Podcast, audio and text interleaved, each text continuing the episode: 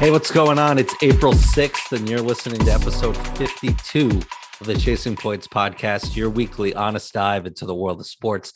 What's going on? I am Sam. And this podcast version of Brandon has been brought to you by Blue Moon Mango Wheat. And Brandon Hazelwood here. What's up, man? Hey, uh, just drinking a Blue Moon Mango Wheat. They're not sponsoring us, but I'm trying to get it right now. So let's go. Speaking it. of, I'm drinking a Sloop Brewing out of uh, Fishkill Hopewell Junction. Is that the Cosmic? No, this is called Somewhere Out There. It's in New England IPA. It's really good. I have the. Cosmic. I'd give you one, but this is the last one. I have the Cosmic uh, New England IPA. I just picked it up yesterday. So nice. Shout out to Sloop. For sure. S- shout out to Blue Moon. Mm-hmm. What's going on, man? Uh, lot to talk about today. Certainly, we're gonna update the uh, NBA playoff picture, give a you know a, a, detailed look into the baseball season as as that's just underway almost, and uh, some do you care? We shuffled up the rundown, mixing it up, and uh, but first we have to start with March Madness. You have the uh, the women's listed here, women's game. Should I start with that, man?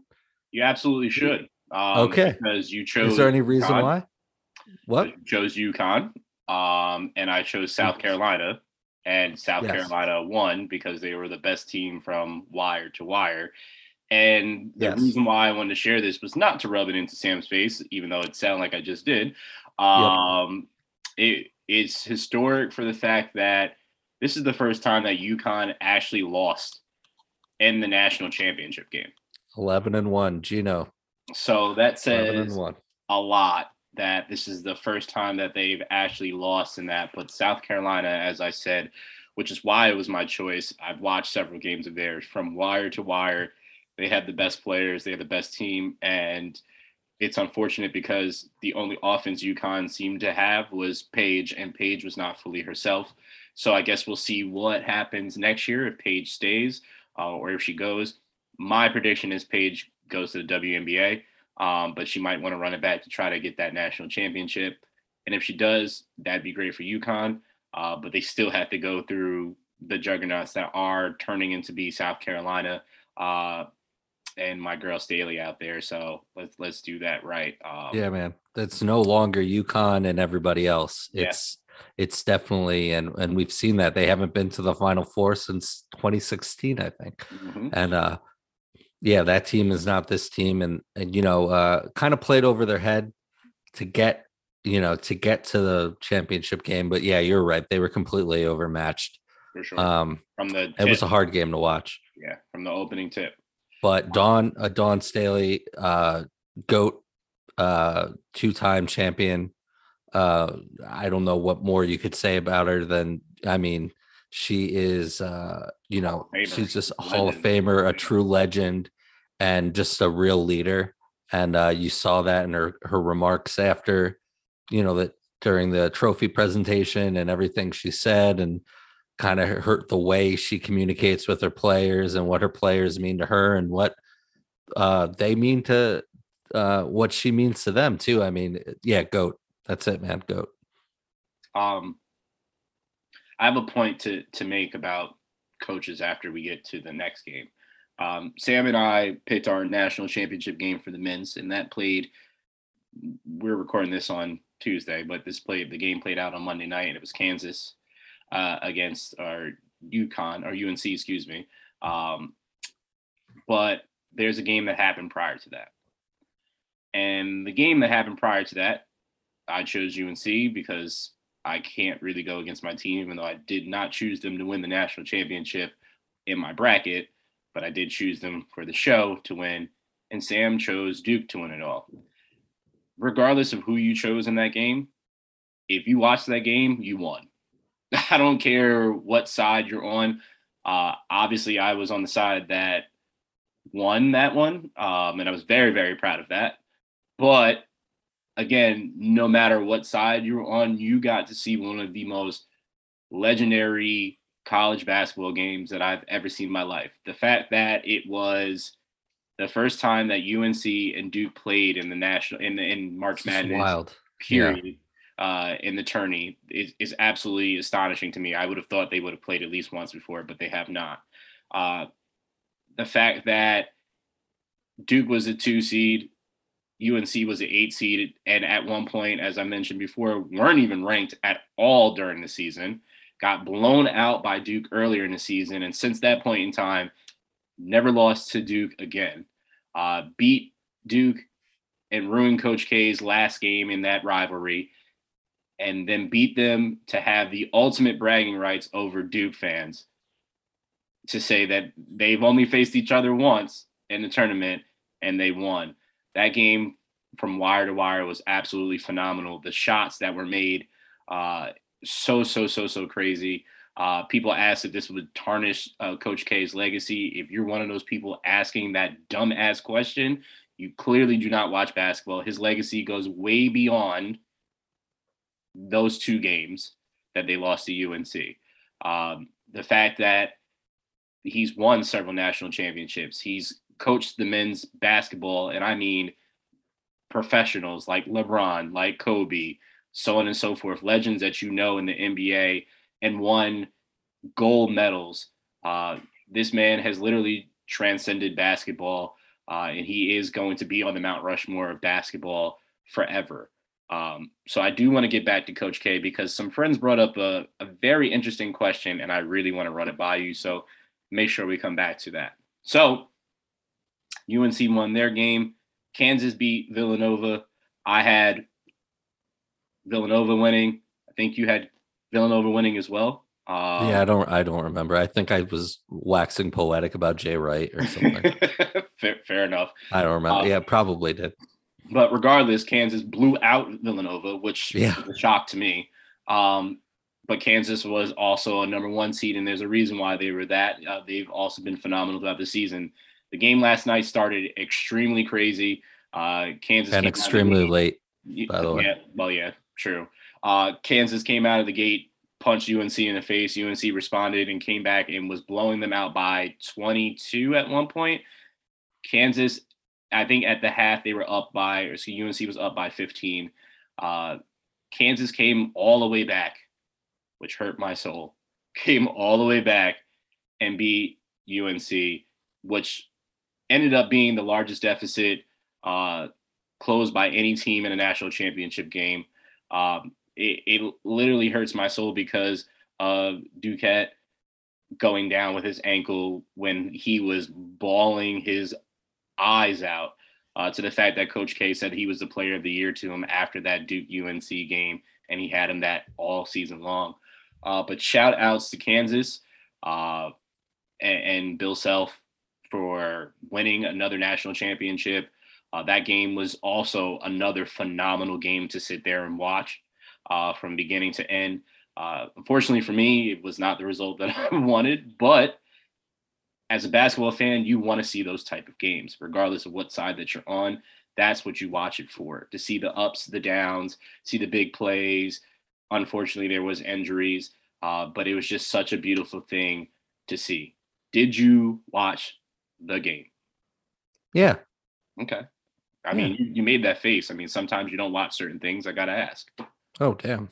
Shots. I, I, I gotta ask. Shots you know? fired, man. Yeah, of course. You're a busy um, man. You're you're a dad too. You you I don't am. have time to watch everything. That's why I didn't watch. I okay. I didn't watch the whole game. See, it's fair enough. See, you're a dad. It's okay. Good thing I didn't go to. uh Good thing I didn't go to bed thinking that uh North Carolina was gonna win.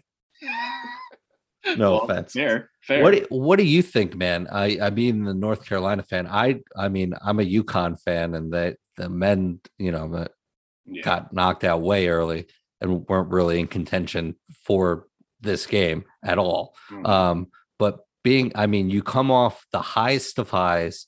You uh, for the second time in a month, knock out Coach K. His last game, his leg. You know, I get the whole legacy question. That's that you're right. That's completely silly and it's just junk fodder to like fill the airwaves and stuff. And we don't have, you know, we don't have time for that on this.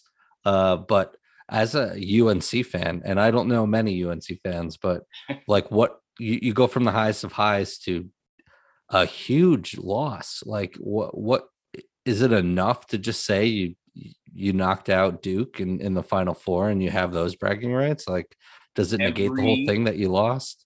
Every win that they had in this tournament was more than enough because I didn't expect them to do this, especially the way that I've watched them play throughout the season.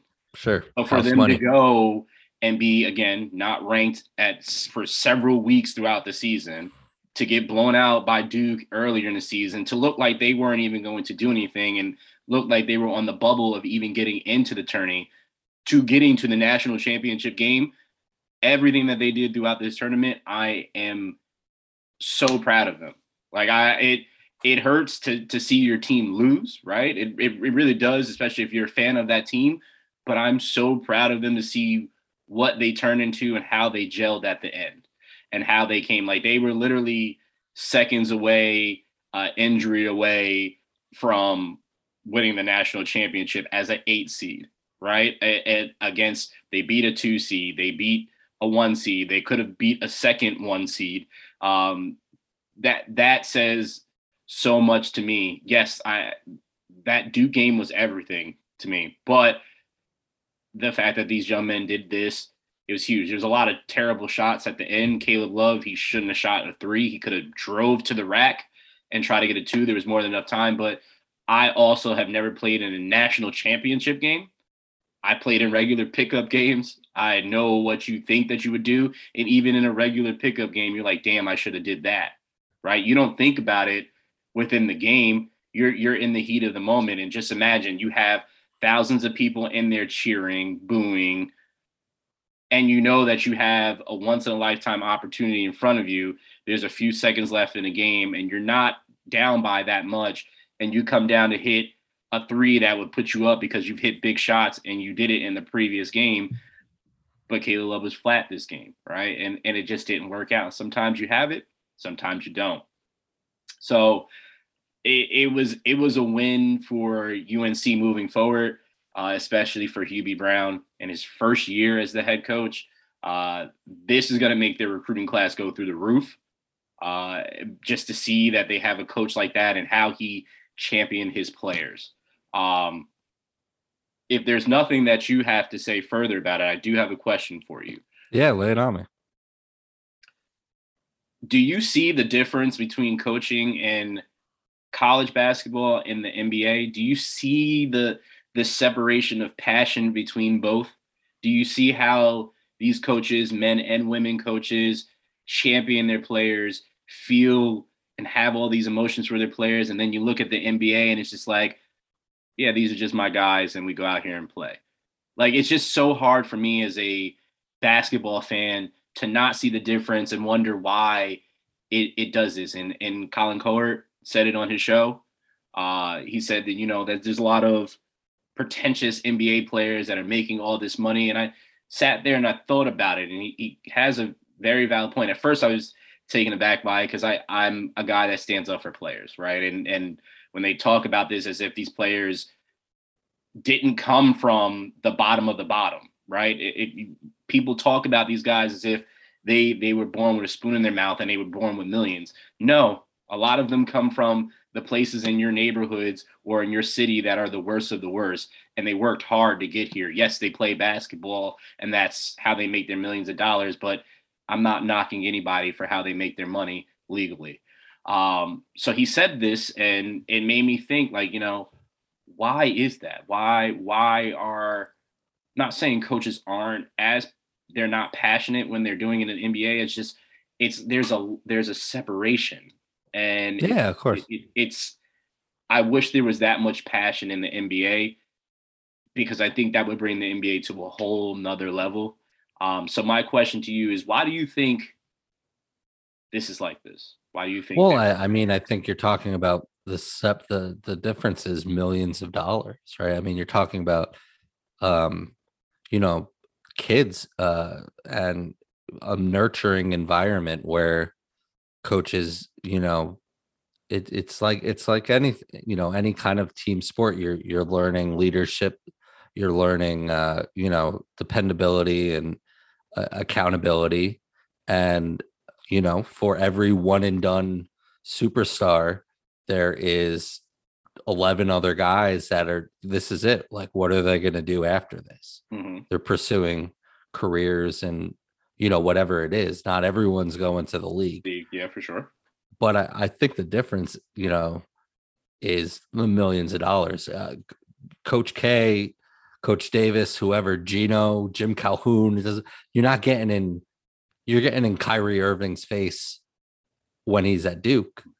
Yeah. You're getting, getting but face. you're not, you're not getting in his face now. I think there's, it's a different way. You're managing egos, you're managing brands now. And I, I mean, you're going to start to see that as like the, you know, the licensing and all the NILs and all that start creeping into the league or into college. But mm-hmm. for the most part, these guys are brands. Like you're, you know, um, so I think that's you know the, the just the big difference is separations millions of dollars livelihood and this is their career and not for every guy like lebron who takes it you know uber seriously both on and off the court you know you're going to get the guys that just cash and checks and happy to just you know be in the league and just make some money, you know.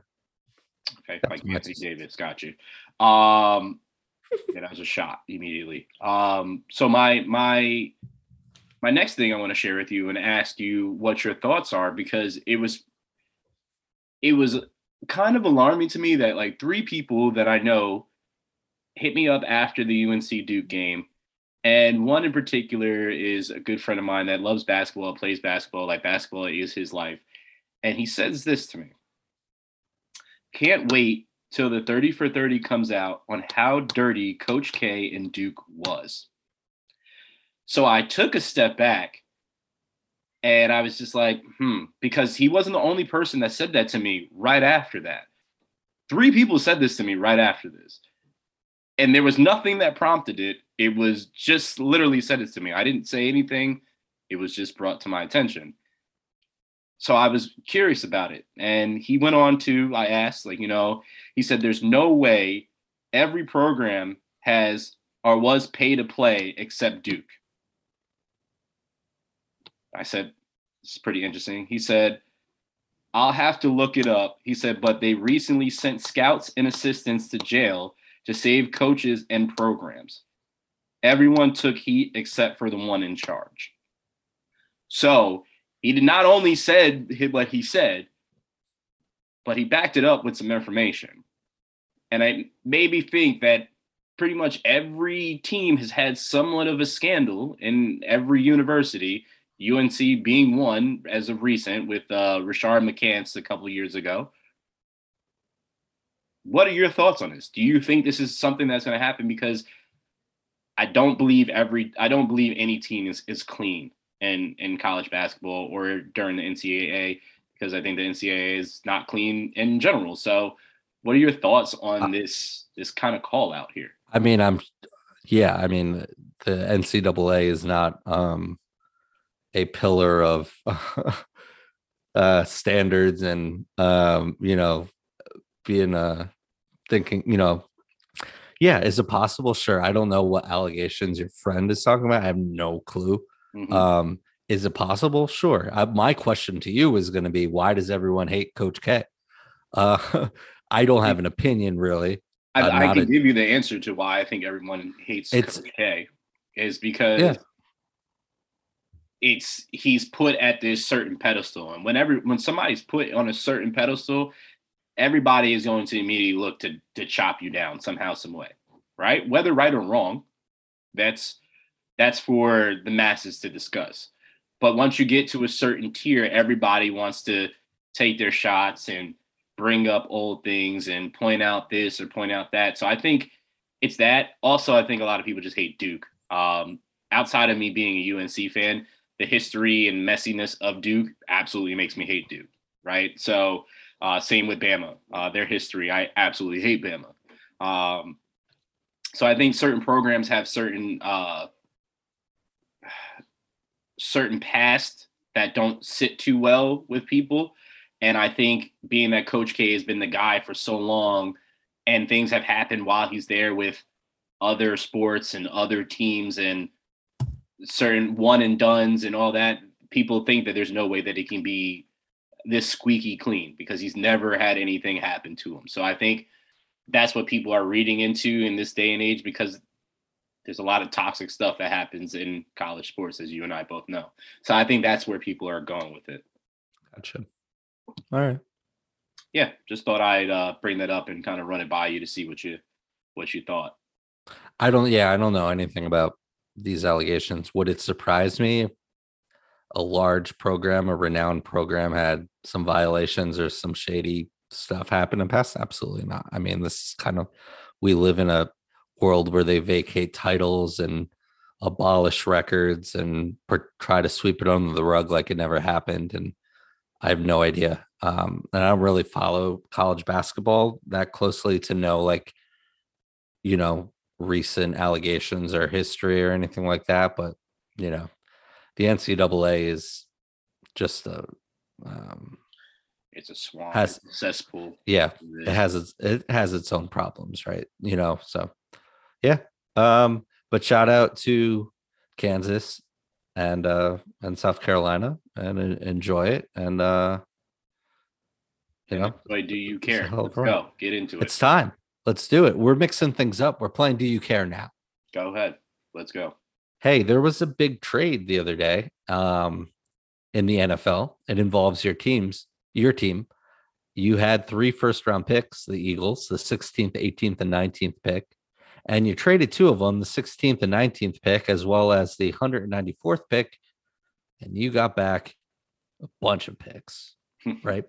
Um, looks like you got back the 18th pick, the 101st, 237th, next year's first, and next year's second from the New Orleans Saints. Your thoughts on the trade and why did it happen? Uh, first, I believe the Eagles won the trade because of what they got back. Um, but for Saints fans, I think you won the trade depending on what quarterback you get in this draft because that's exactly who they're trying to get. They're trying to get a quarterback for the future. I know you and I have talked about it. I know it's kind of they're kind of almost mortgaging off a lot. Not kind of, they definitely are mortgaging off a lot to potentially get a quarterback in this draft, which is not the best draft to get a quarterback, but they're thinking now, they're not thinking of later on down the road. So I get it. Uh, depending on who they draft with these picks, uh, it could be a, a, win for them. So that verdict is out for them. Um, I think the Eagles' move was they had those three picks uh, with the moves that Howie made last season and the season before uh, to make sure or try to get a quarterback. And by them trading off, I think they showed that Jalen is their guy, but he's now in the clock because that first round pick is next year. And if the Saints are bad, that first round pick is going to be a high first round pick next year. And that means that they can get a quarterback of their choice to be the future if Jalen doesn't improve. Um, but it still puts them in a spot to to improve defensively, which I and offensively. Uh, so I hope that they do uh, use that for who I really want them to get. Uh, but I enjoy. I was confused at first when I saw the trade. Like I was like, huh? Like why did they get rid of what no. And then i read it again and was like oh, okay that makes sense. Like it's we still have all the picks just one is moved to next year. We still have two two this year and we also get a couple more in this year's draft too. So i'm happy. Just it's so i do care. How about you sam? Yeah I, I care. I think it's a great move by uh your eagles. I don't quite understand it if the saints are gonna give all those assets up for a quarterback in this class. I mean, we're a couple weeks we'll we'll jump into the NFL draft, but you know, from every indication and from accounts I follow and everything I've read about this quarterback class, there isn't a quarterback in this class that's worth making these moves for. And if you're the Eagles and you know, you're right, if Jalen's not the guy, there's Bryce Young and CJ Stroud from Ohio State and and um CJ from Ohio State and Bryce Young from Alabama mm-hmm. that'll probably enter the draft next year. Yep. And all indications are that these guys, I mean, we saw them ball in, in college, but these guys will transition well into the NFL. And, you know, with all the, with all those uh, draft assets, you're going to be in a good position, um, whether the Saints or Eagles are, are good next year or not. Um, so I think that was the move. Um, I, I really like that Howie's given Jalen another shot. Uh, not another shot like he didn't deserve one. He totally did. Um, yeah. And it'd be premature to kind of pull the rug from under him. and uh, they they took advantage of a team that if if the Saints are trying to get a quarterback that needs some stability after having you know a Hall of Famer there for however long, decade plus. Um, you know, it's it's uh it's uncharted territory for them, and a new uh, new uh, their defensive coordinator Dennis Allen's now their head coach. So yeah, we'll uh we'll deep dive into the draft, but I think you know all indications are this is a great move by the Eagles. Early prediction: Eagles win the NFC East this year. Cowboys yeah. had, did some terrible moves this offseason. Letting Randy Gregory go to the the Broncos is probably the the cap it all off for them. Um, but that's my early pick. Uh, let's get the next one, Sam. What we got? Hey, man. Uh, Tiger Woods is in Augusta. The Masters yes, are. I care. Weekend. Yes, I care. Yes, I care. Yes, I care. All right. Yeah, I do too. Yeah. Uh, yes, I care. The Masters is awesome. Tiger Woods is awesome. Uh, what what was I going to say? I messed you uh, completely uh, up. Golf golf on Sunday is better with Tiger Woods, and uh, it looks like he's going to play. You know, he's got to walk this whole course for four days, and uh, you know he's 11 months or 12, 13 months so removed from a horrific car accident. Mm-hmm. Never thought he, he, was to walk again. Yeah. yeah. Um, so he tees off at 10:34 on a Thursday. So be tuned in for that. Yeah, golf's better with Tiger as someone who just grew up watching the guy and yep. there's a reason that you know I I try to play golf is, you know, Tiger Woods. So uh he's the reason why I would I ever even thought about playing golf because that sport didn't really look like me um until Tiger came and did what he did and he did it in such a fashion uh it's yes, he's had his trials and tribulations, as people always bring that in and try to water down his legacy. But he is a all-time legend in the sport, and everybody that watches golf wants to see Tiger. The players, all of the players, want him to play because Tiger brings the revenue up. Tiger's there, everybody gets paid more, and there's also more eyes on them. Tiger just makes the sport so much better. It's it's he's literally the Michael Jordan of golf, right? So anytime he steps on a course, it, it elevates it to a whole nother level. And I'm sure it elevates the players' games to a whole nother level too.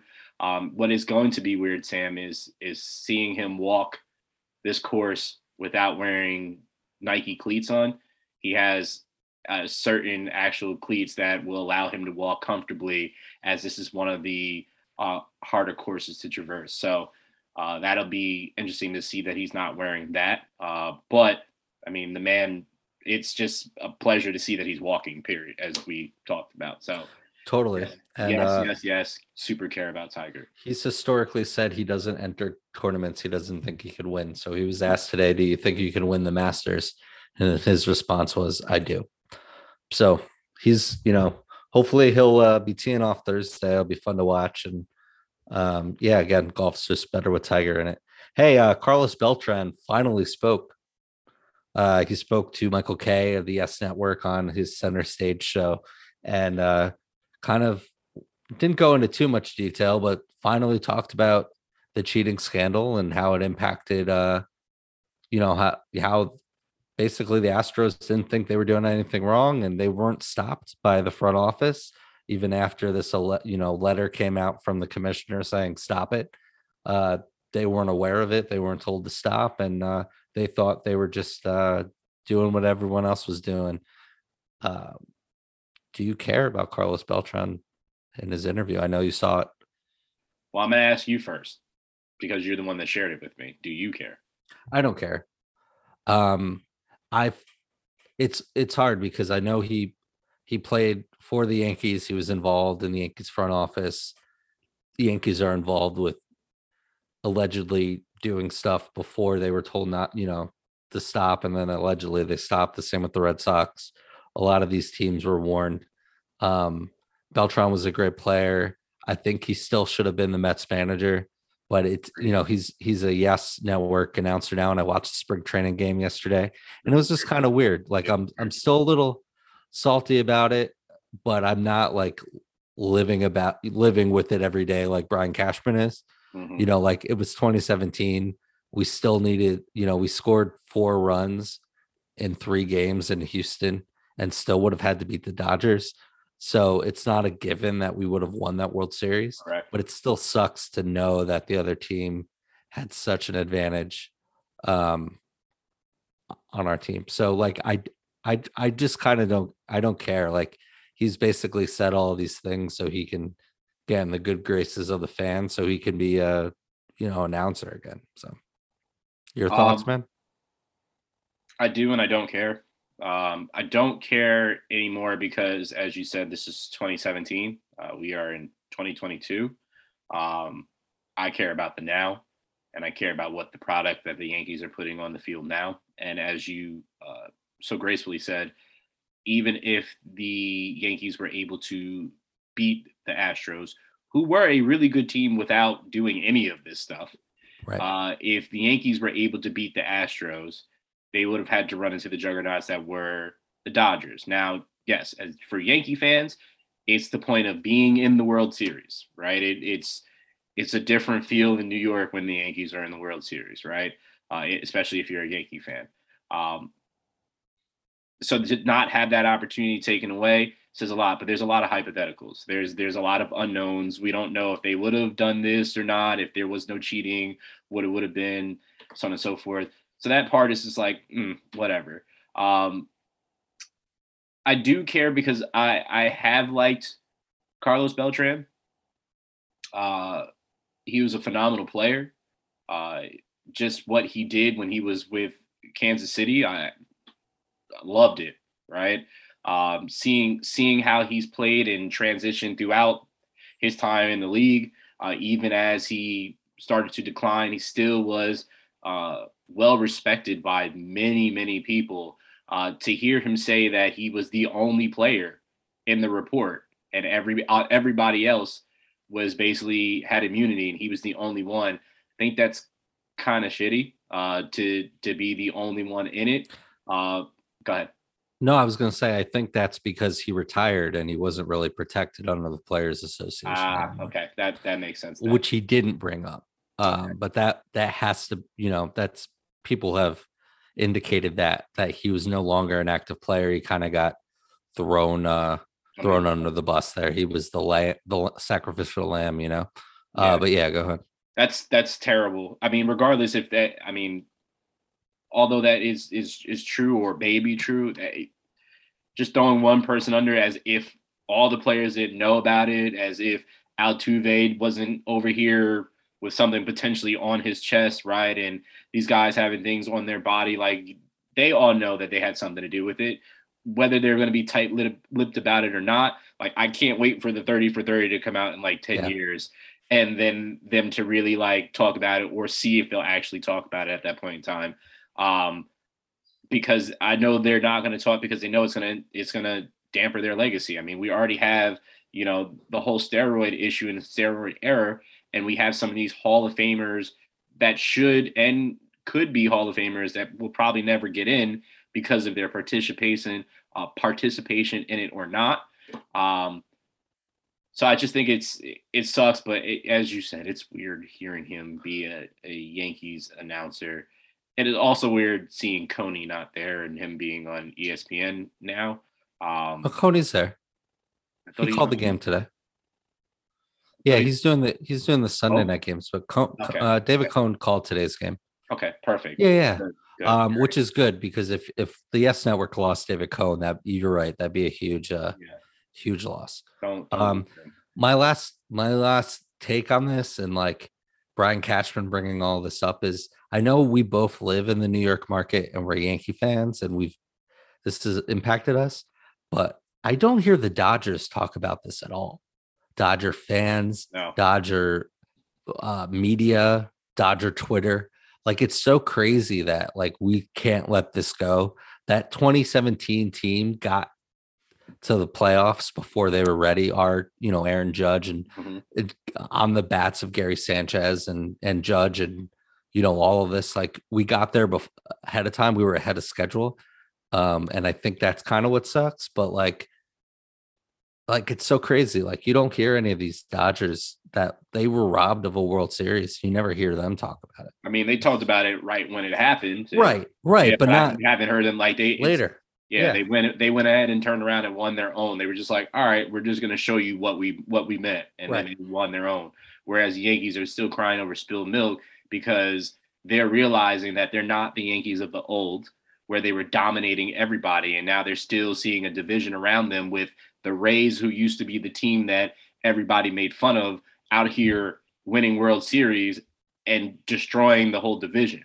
So as the division gets stronger and stronger, as we're going to talk about soon, it's I think Brian Cashman is realizing that his if he doesn't win something soon, his days may be numbered, which is crazy to say, Sam, but I think that may be the reality. And I think he realizes that too. He's on the last year of his deal too. So. Yeah. So there's that. Hey, all right. Well, that was Do You Care? In the middle of the show. That's pretty cool. Um, hey, NBA playoffs are right around the corner. We're we're in the home stretch of last games of the regular season and thought we'd just kind of talk the playoff picture now and some of the play in positions and what you kind of think is going to unfold um, as you know teams like the Lakers are just stumbling out of contention and and your Nets too are are trying to not make it. I think at this point, you know, they're Kyrie and and KD are doing everything they can, and they're to drag uh this team this team to the finish line, and and they're still not winning games. Um, so I don't know where you want to start. Maybe we just start there. Can your Nets? I mean, they're they're pretty much locked into the playing position, but do you do you see them getting out of these games? I do see them getting into the playoffs, um, like out of the playing games, getting into an actual Yeah. playoff series. Uh, do I see them going far?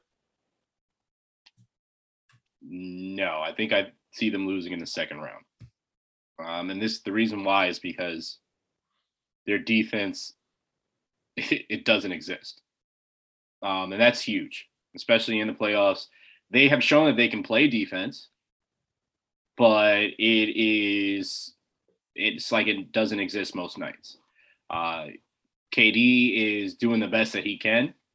It almost feels like he's an OKC again with Russ. Um, even though Kyrie can put up points of his own, but the last game, Kyrie was chucking, and KD didn't really touch the ball in the in the last in the fourth quarter. So something has to be done.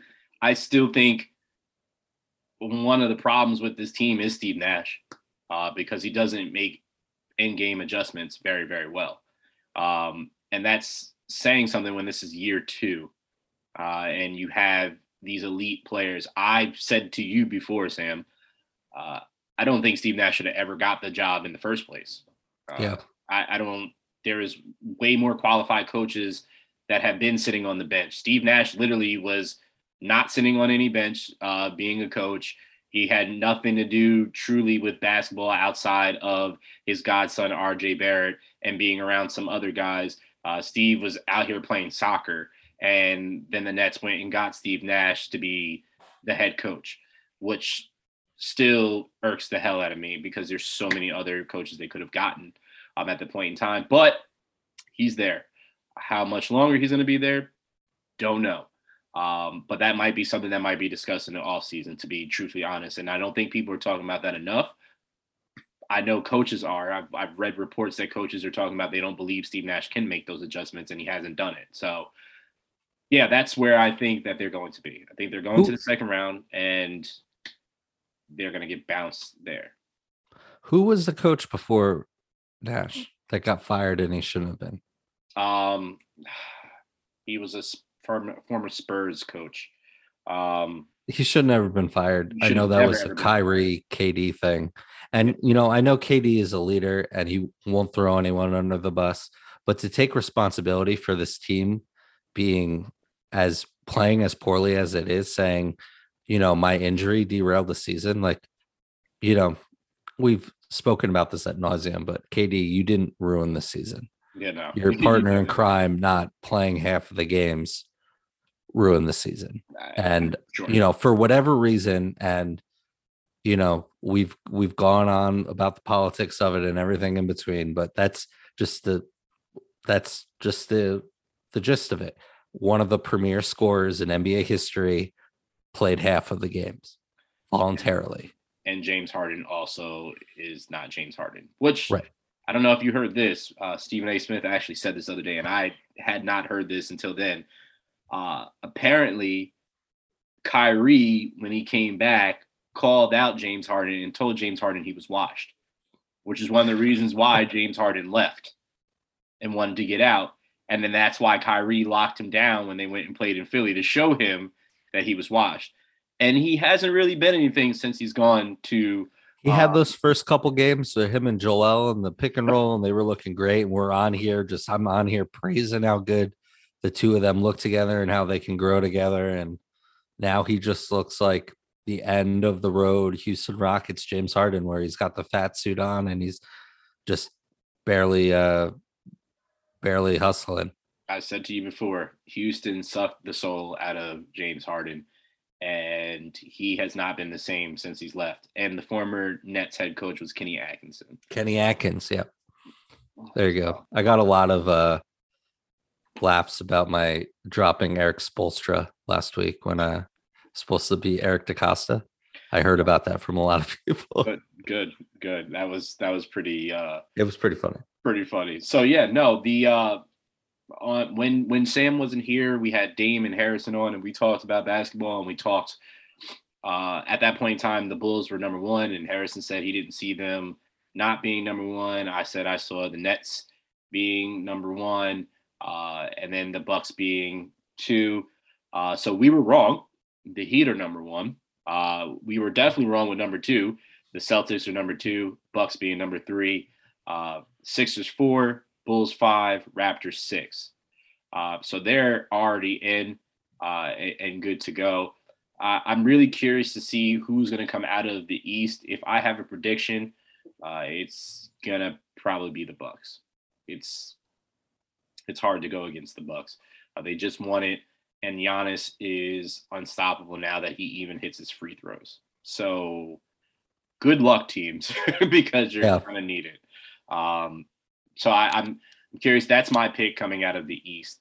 Uh, Sam, do you have a pick coming out of the East, sir? Yeah, I mean, it's. I mean, Giannis is one of the most dominant players in the league, and if he's gonna play like he's been playing lately, I know he dropped like 44 the other night. Like, he's gonna play like that, this, yeah, watch out. Miami, I just don't buy it. I don't I don't know. I know they have their own issues going on. It hasn't really been talked about, but you know, their whole in-game scuffle the other day and um, you know, the Celtics losing Robert Williams is it's going to be a big loss for them. I'd have to say the Bucks too, not to ride your coattails here, but if I had to say right now a team that's going to come out of the East, I'd say Milwaukee. I think it's going to be I think it's going to be the Heat Bucks in the Eastern Conference Final uh, because the Heat has a Hall of Fame coach and Erik Spoelstra, uh, Jimmy Butler, Bam yep. Adebayo. Uh, why why is his name slipping my damn mind? Tyler Herro. Thank you. Um, they they those three alone can will the team uh, to do what they have to do, and they play phenomenal defense, phenomenal defense, and that's what you need in the playoffs. Uh, so I think it's going to be those two in the Eastern Conference Finals. For the West, I'm going to run down one through six. Suns, Memphis Grizzlies, who are winning without Ja Morant and still not playing right now, which is saying a lot in itself. Golden State Warriors, Mavs, which they are not getting talked about enough. Um, the Denver Nuggets, Utah Jazz. So the playing games right now, it's looking like it's going to be Timberwolves, the Clippers, the Pelicans, and the Spurs. Uh, the Lakers have a chance. Spurs have a tough four games remaining. So the Lakers do have a chance, but if the Lakers play like they've been playing, Spurs, you got it on lock. So don't really worry about much. Um, I think it's going to be really interesting to see what the Clippers do now that they have Paul George back. That was a huge pickup for them to get back uh, especially around this time. He hasn't played, so now he's has no wear and tear from the season on him. It's gonna be good. But I don't care what anybody does. Nobody's beating the Suns. Nobody. Um, the only team that I can see doing it is the Warriors if Steph comes back. Yeah. I was just going to say that. They, that's because they've been there multiple times and they have the pedigree of doing it. Uh, and they have some phenomenal role players. That's the only team that I could see stopping the Suns. And even with Steph coming back, I don't know who's stopping Devin Booker at all. I don't know who's stopping him. Klay's phenomenal defender, but Klay just came back this year, and Klay doesn't fully. He's been playing most of the season now, but he doesn't have his legs under him to to be able to do that. But we'll see. Uh, the playoffs are different. Um, but I do have the Suns and the Warriors in the final game in the finals, um, the West Conference Finals. What do you got here, man? Yeah, I'm I'm thinking Suns Warriors in the in the West there. Um, the Suns team's just really good, really good, and I you know Grizzlies have been playing great with or without Ja. It doesn't even matter, um, which is crazy to say. Um, but I, the, the Suns, another you know, a year removed from the finals, and um, I, I really like the Suns team, and you know, just the group atmosphere, the group think. They're just gelling, you know, they're a team. And of course, the Warriors are just that nucleus has been there for so long and played in so many big games. And I'd say that's the uh, I'd love to see that Western Conference uh, championship there. The, the Suns only lost 16 games this whole season thus far. Yeah. Wild. Think, think about that. 16 games this whole season. Have fun, whoever's got to play them, because it's not going to be pretty. Uh, let's go to baseball.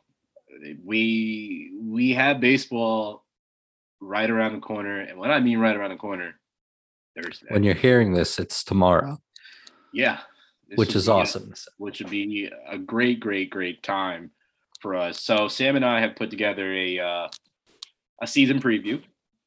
Uh, what our thoughts of who's going to win what, and we want to share it with you guys. So first, we're going to start in the AL naturally because we have our favorite team in the AL.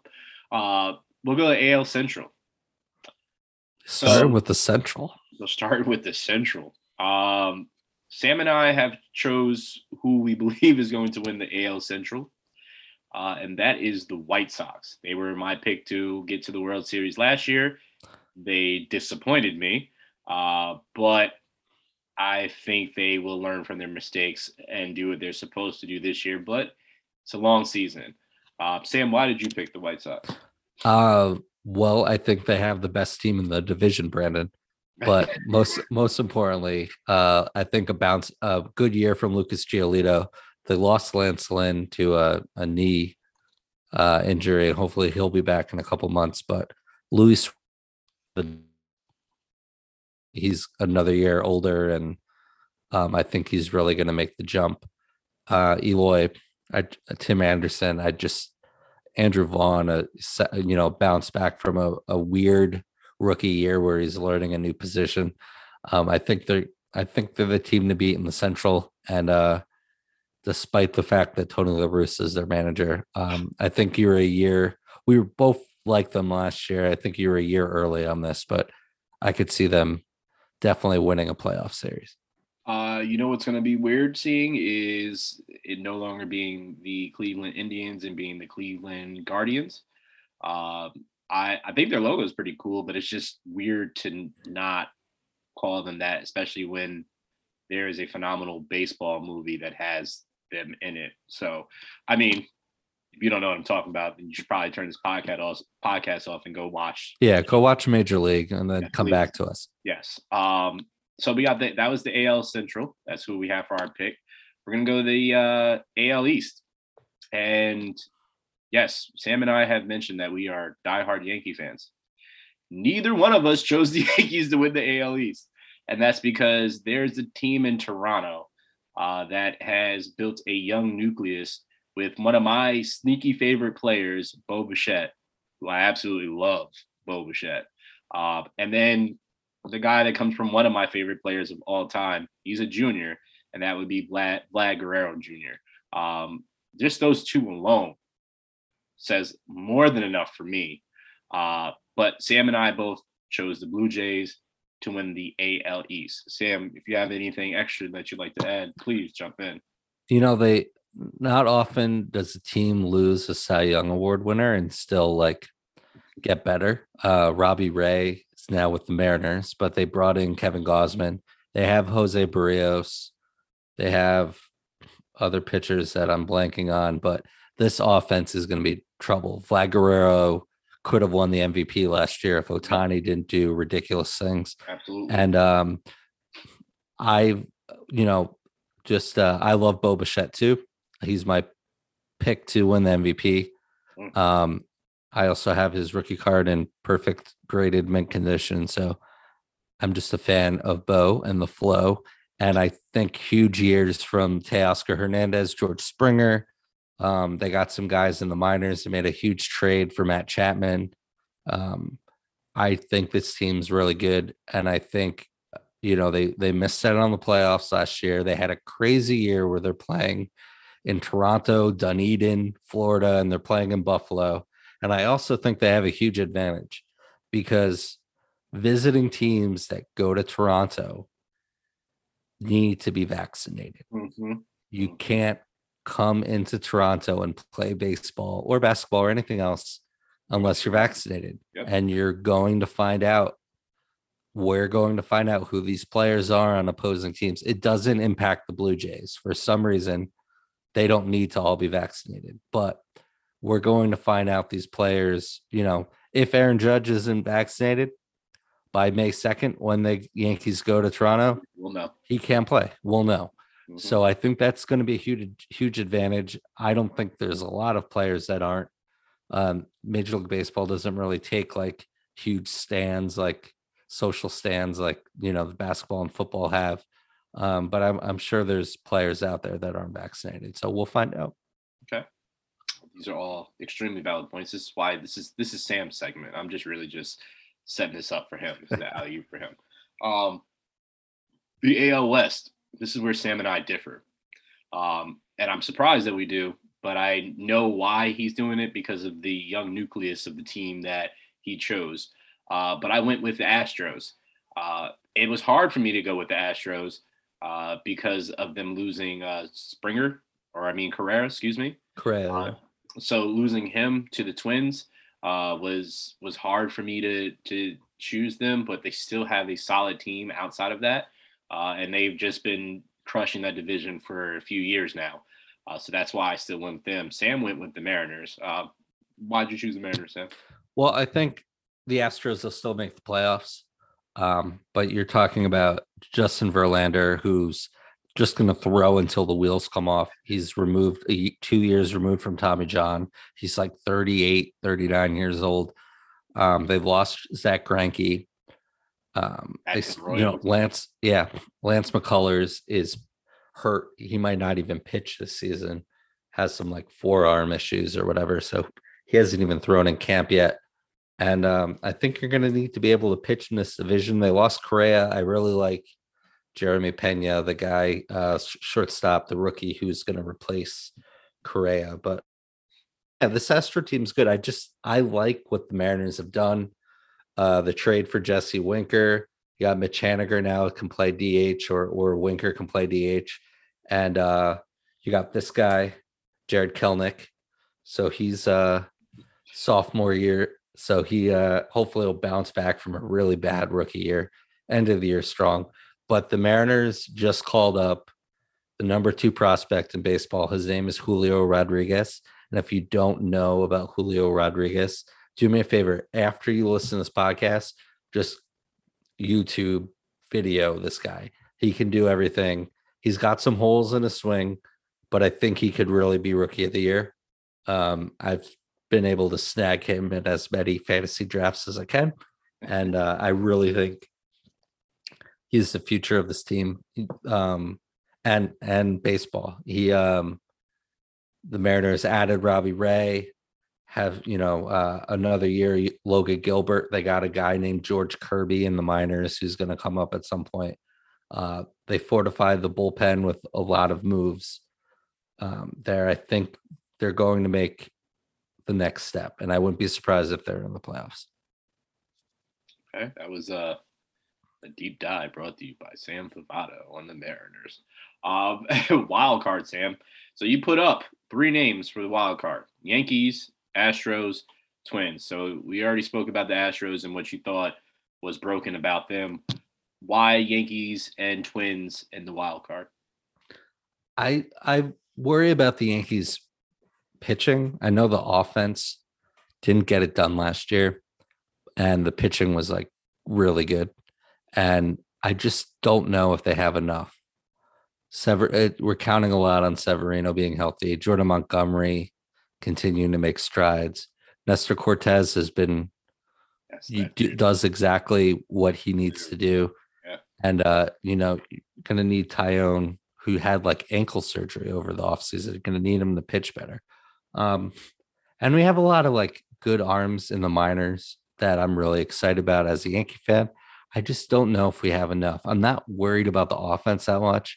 If Josh Donaldson can stay healthy, we know what he can do.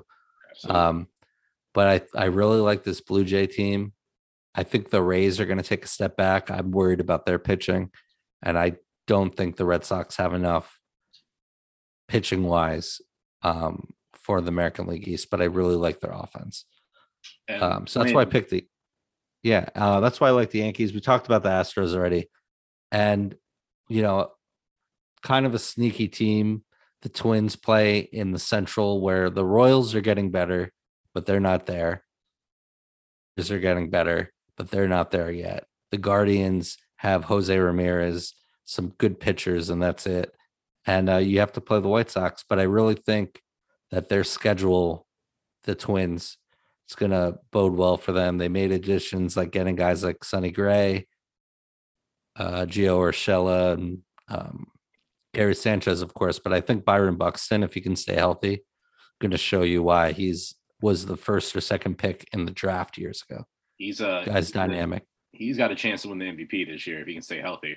Yeah. Oh, absolutely. For sure. Um, and he only played like 60 something games last year. So he definitely runs into walls and get hit by pitches. And he does, he, he definitely gives 110% out there and he ends up on the IL a couple times a year. But um, yeah, he's dynamic player. And Correa is basically on three one year deals. So if he can ball out this year, he's going to be right back a free agent. And he's under 30 years old. So yeah, looking for a bigger, bigger contract. I'm curious to see what Gary Sanchez is going to do there. And my, uh, and my boy, the the infamous third baseman that left the Yankees, which I'm still still upset about, Gio. Um, but I'm surprised Sam isn't championing the Yankees because you know they they they called up Greg Bird, his favorite player, and uh, you know, so we can do that. We got Greg Bird back. We got his other favorite player, Aaron Hicks, back. Sam's just out here winning it all. Um, I'm so happy that there's no neck there. So that's that just makes me happy. So Brett yeah. Gardner's still a free agent. Yep, he better not come back. Um, NL. Let's go to NL Central. Right off rip, Sam and I, we're gonna fly right through this one, even though I think they're going to be an absolutely phenomenal team this year. Uh, both Sam and I believe the Brewers are going to win the Central. Uh, I I think they're going to wow some people that aren't paying attention to them. Um, you, if you have something that you want to dive in on that one, please do because I I have something for the next one for sure. Yeah, Corbin Burnes, Brandon Woodruff, and Freddie Peralta are um, flying under the radar. In and Corbin Burnes, like off a Cy Young year, is flying under the radar, but they're three of the best pitchers in baseball, and they're all on the same team. The NL Central is not similar to the AL Central; doesn't have a lot of competition. Teams aren't very deep, um, so I think they're you know playing each team 19 times is going to be a benefit for them, and hopefully a bounce back from Christian Yelich because he hasn't looked like himself recently. So that's why I picked the Brewers. Okay. Um, our next for the East, and I was torn on this one. the reason why I was torn on this one is because the team that Sam chose, they have not been so amazing. Um, and they always are, at least in recent memory, they they don't start out or they do start out looking somewhat good and then they they Mets themselves. So Sam has chose the Mets and I have chose the Braves. I was on the fence about the Braves because Freddie Freeman, who he can go to hell, um, left. um, but they did get Olson as a absolutely solid and younger replacement. Um, and also Ronald Acuna coming back.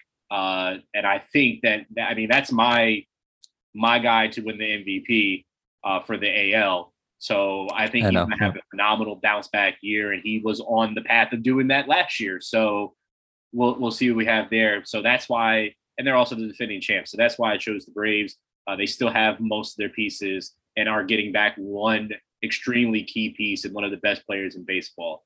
Uh, so that's why I'm still going with them. But their rival, Sam, chose the Mets. And I'm wondering why, and I'm assuming is probably the offseason moves that they made. Yeah, um, you know, the Braves are only going to be without Acuna for like two or three weeks, which is crazy. Um, because of recovering from that ACL. And you mentioned it, Freddie lose Freddie Freeman, who's one of the best pure hitters in baseball. Uh, but you replace him with Matt Olson. That's you know, it's it's pretty good. Um, I picked the Mets because I think they're the best team in the the East. I worry about the Phillies defense. I think it's going to cost some games and their pitching staff after Zack Wheeler.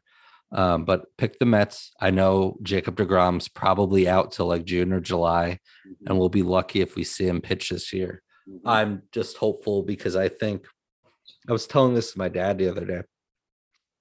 I was saying the three or four year run that Jake DeGrom had is comparable to like something that Sandy Koufax did. Yeah. I and he flies under the radar because he's just so quiet.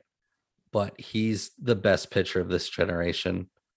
Uh you could say Kershaw too. Um, but just what he's been able to do, I think he's great. And hopefully they get him back. But I like Chris Bassitt. He's on a contract here. Carlos Carrasco, um, Taijuan Walker. Hopefully they can be healthy. But yeah, I mean, they added, they spent a lot of money. They added a lot of pieces. I I really like Buck Showalter as a manager, and I and that's why I picked him. I think finally there's an adult in the room, and they're um, and you know he's, you know Lindor's look great this spring too, so that's why I picked the Mets. Yeah, Buck don't play no games, and those guys probably already know that and they're going to learn it throughout the season that Buck don't play no games. Buck likes to, he wants to win, and he don't take no ish from nobody. He should have um, been the manager after they fired Beltran. Yeah, yeah, he should have been. He should have been. I thought you were going to say after uh, they got rid of Girardi, they used to say the Yankees. I would have loved Buck I back. I I, I like Girardi a lot, and I like Aaron Boone. He's responsible for one of my favorite moments in Yankee history. But um, yeah, Buck Buck's the man, and he shouldn't have been fired in '95. But nope. um, nope. lucky to have Joe Torre. So I'll take Joe Torre and four championships any day. Yes, any day. Wild card. Uh, Sam has the Braves. We already spoke about the Braves, but he put the Giants and Padres. Uh, Padres a little bit interesting for me. Um, when are we getting back one of the best talents and was the face of MLB the Show last year? When are we getting him back, Sam? I think hopefully uh, Fernando Tatis Jr. like broke his hand allegedly on like a motorcycle or something. Mm-hmm. Um, hopefully he's Williams. back. Don't Jason Williams yourself, please. Don't Jason Williams. Yeah, man. Oh man, that that would be bad for the Padres too, uh, because they signed him to like a 13 year deal. Mm-hmm. But uh, Tatis should be back in June or July. I really hope so because I drafted him in my favorite league the other day. It really late, like the hundredth overall or something. Um, he's definitely an X factor. Bob Melvin, the former A's coach, uh, manager, is now the manager of the Padres. Again, you get an adult in the room.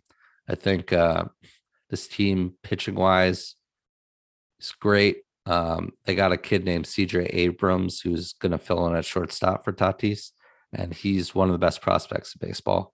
Um, Manny Machado is still there, and um, I I just like this Padre team, and I'm hoping that uh they can uh, be competitive in a really competitive NL West. And yeah, I mentioned the the Giants here.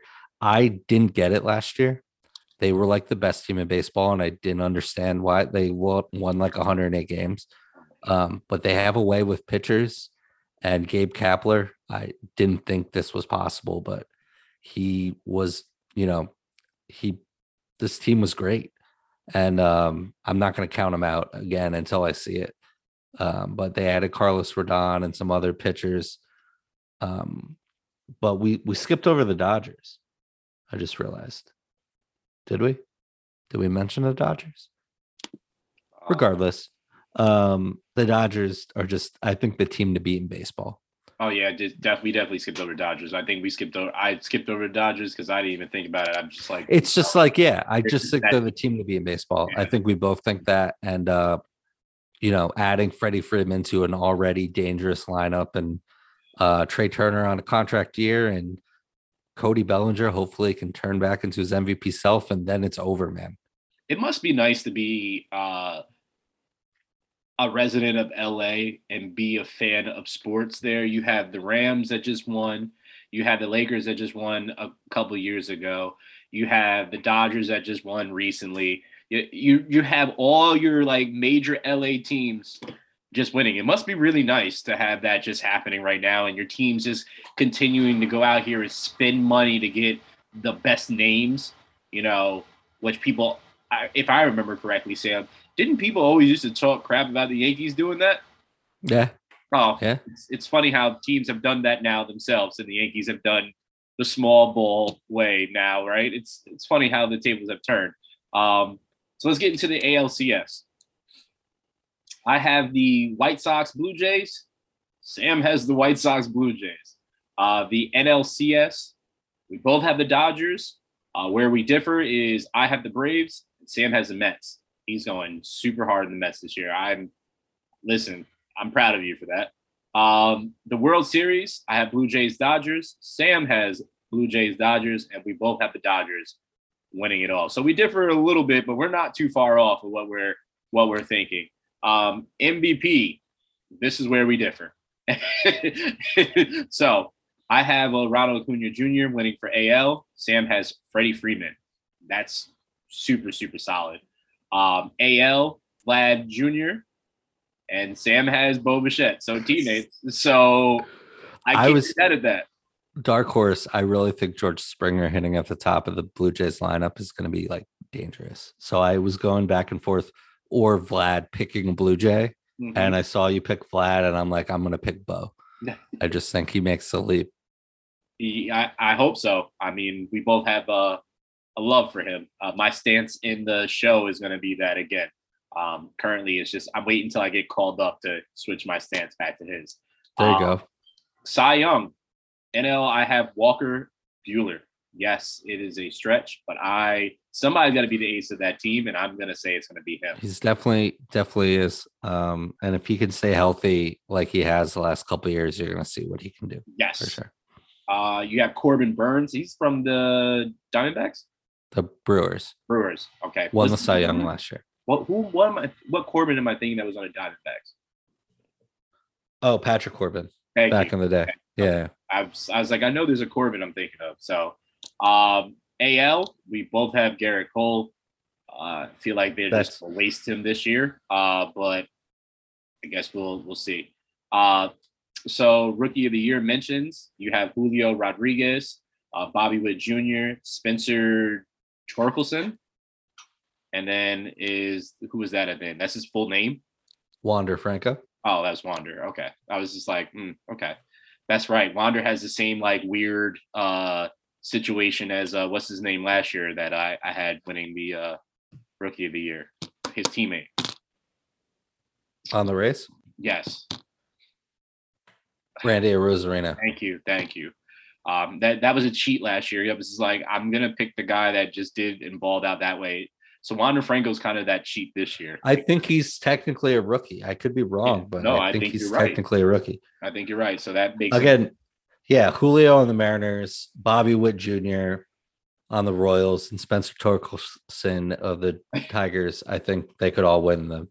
I love this new CBA that all of these guys are getting called up for opening day, and we don't have to play the bullshit game of like roster manipulation and yes. like keeping these kids in the minors till May and then calling them up. So I'm really happy that they're uh, they're getting their shot now because I think this is the future of uh, baseball. Run run down this other future of baseball for the NL man. Uh, just some guys uh on the NL side. Bryson Stott's a shortstop for the uh um Phillies, and he's competing with Didi to play shortstop or with Alec Bohm to play third base. Hunter Greene and Nick Lodolo are pitchers for the Reds, and they have some injuries out of the gate. So they've both been called up. Uh, Hunter Greene's like the second overall pick from a number of years ago, and Lodolo was like seventh overall a couple years ago. And they both have a, I mean, Hunter Greene's got electric stuff, electric. Um, and Lodolo's a, a, been a pretty good prospect too, really good numbers in the minors and um, they're all called up and going to play uh, in April, which is really exciting. So I put them down on the list. I can't pick one for each league, so I'm not. Fair enough. Fair enough. Okay.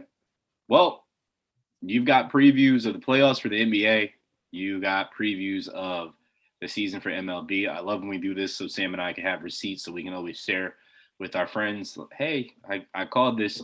Um, so when we talk about it months later, we can come back and have our bragging rights. Uh, so let's see what happens. Uh, Sam, what are you looking forward to this weekend? And, I uh, what's up? And the rest of the week. Uh, opening day, man. I hope it doesn't get rained out on Thursday. Um, but uh, for the Yankees at least. Uh, but just oh, baseball officially back, and of course it's Masters weekend, um, which is cool. I mean, I'm not you know, I watch the Masters on Saturday and Sunday. I don't really watch too much during the the week, but um, I will try to, especially if Tiger's in the hunt for sure. Okay. What about you, man? Uh, I myself will be watching uh, the Masters to see what's going on with Tiger. Uh, again, share the same sentiment. Can't wait to watch the Yankees play. Um, as I said to Sam before, although neither one of us picked the Yankees to win the division, I do think they have a strong chance of being an underdog this year, which is crazy to say the Yankees and the underdog in the same sentence. Uh, but I do believe that they have the chance of doing that. And it really depends on, as Sam said before, if Sevy can stay healthy. Um, if he can, that rotation is going to be something else. Um, I think that offensively, as you said, Sam, there's nothing that the Yankees really have to worry about. Uh, but the major issue which I hope is finally fixed, is them staying healthy. So I'm really that's the only thing that I'm really truly focused on this year is seeing if they can stay healthy because that has plagued them year after year. Outside of that, UFC is on Sunday. Um, I didn't want to do the UFC corner. I actually just want to enjoy this, but I definitely suggest you guys tune in so you can see the main event, uh, which is Alexander Volkanovski against the Korean zombie Chan Sung Jung. Um, and then Aljamain Sterling uh, against Petr Yan. Uh, those those two fights right there alone, but also uh, because he's a friend of a friend of mine, Gilbert Burns uh, is fighting, and I want to see, but he has a hard bout. Um, so we'll see what happens there with that. Uh, but yeah, that's what I'm looking forward to, and just uh, you know enjoying the spring weather because there's no more of the S word or so I think. So yeah, that's that's all I got, Sam. Hey man, and this was uh the Chasing Points podcast, episode 52. Um yeah, thanks so much for listening and make sure you follow us on Instagram at Chasing Points Podcast and check us out at chasingpointspodcast.com. For Brandon, my name is Sam. Dear Brian Cashman, extend Aaron Judge before tomorrow. Peace.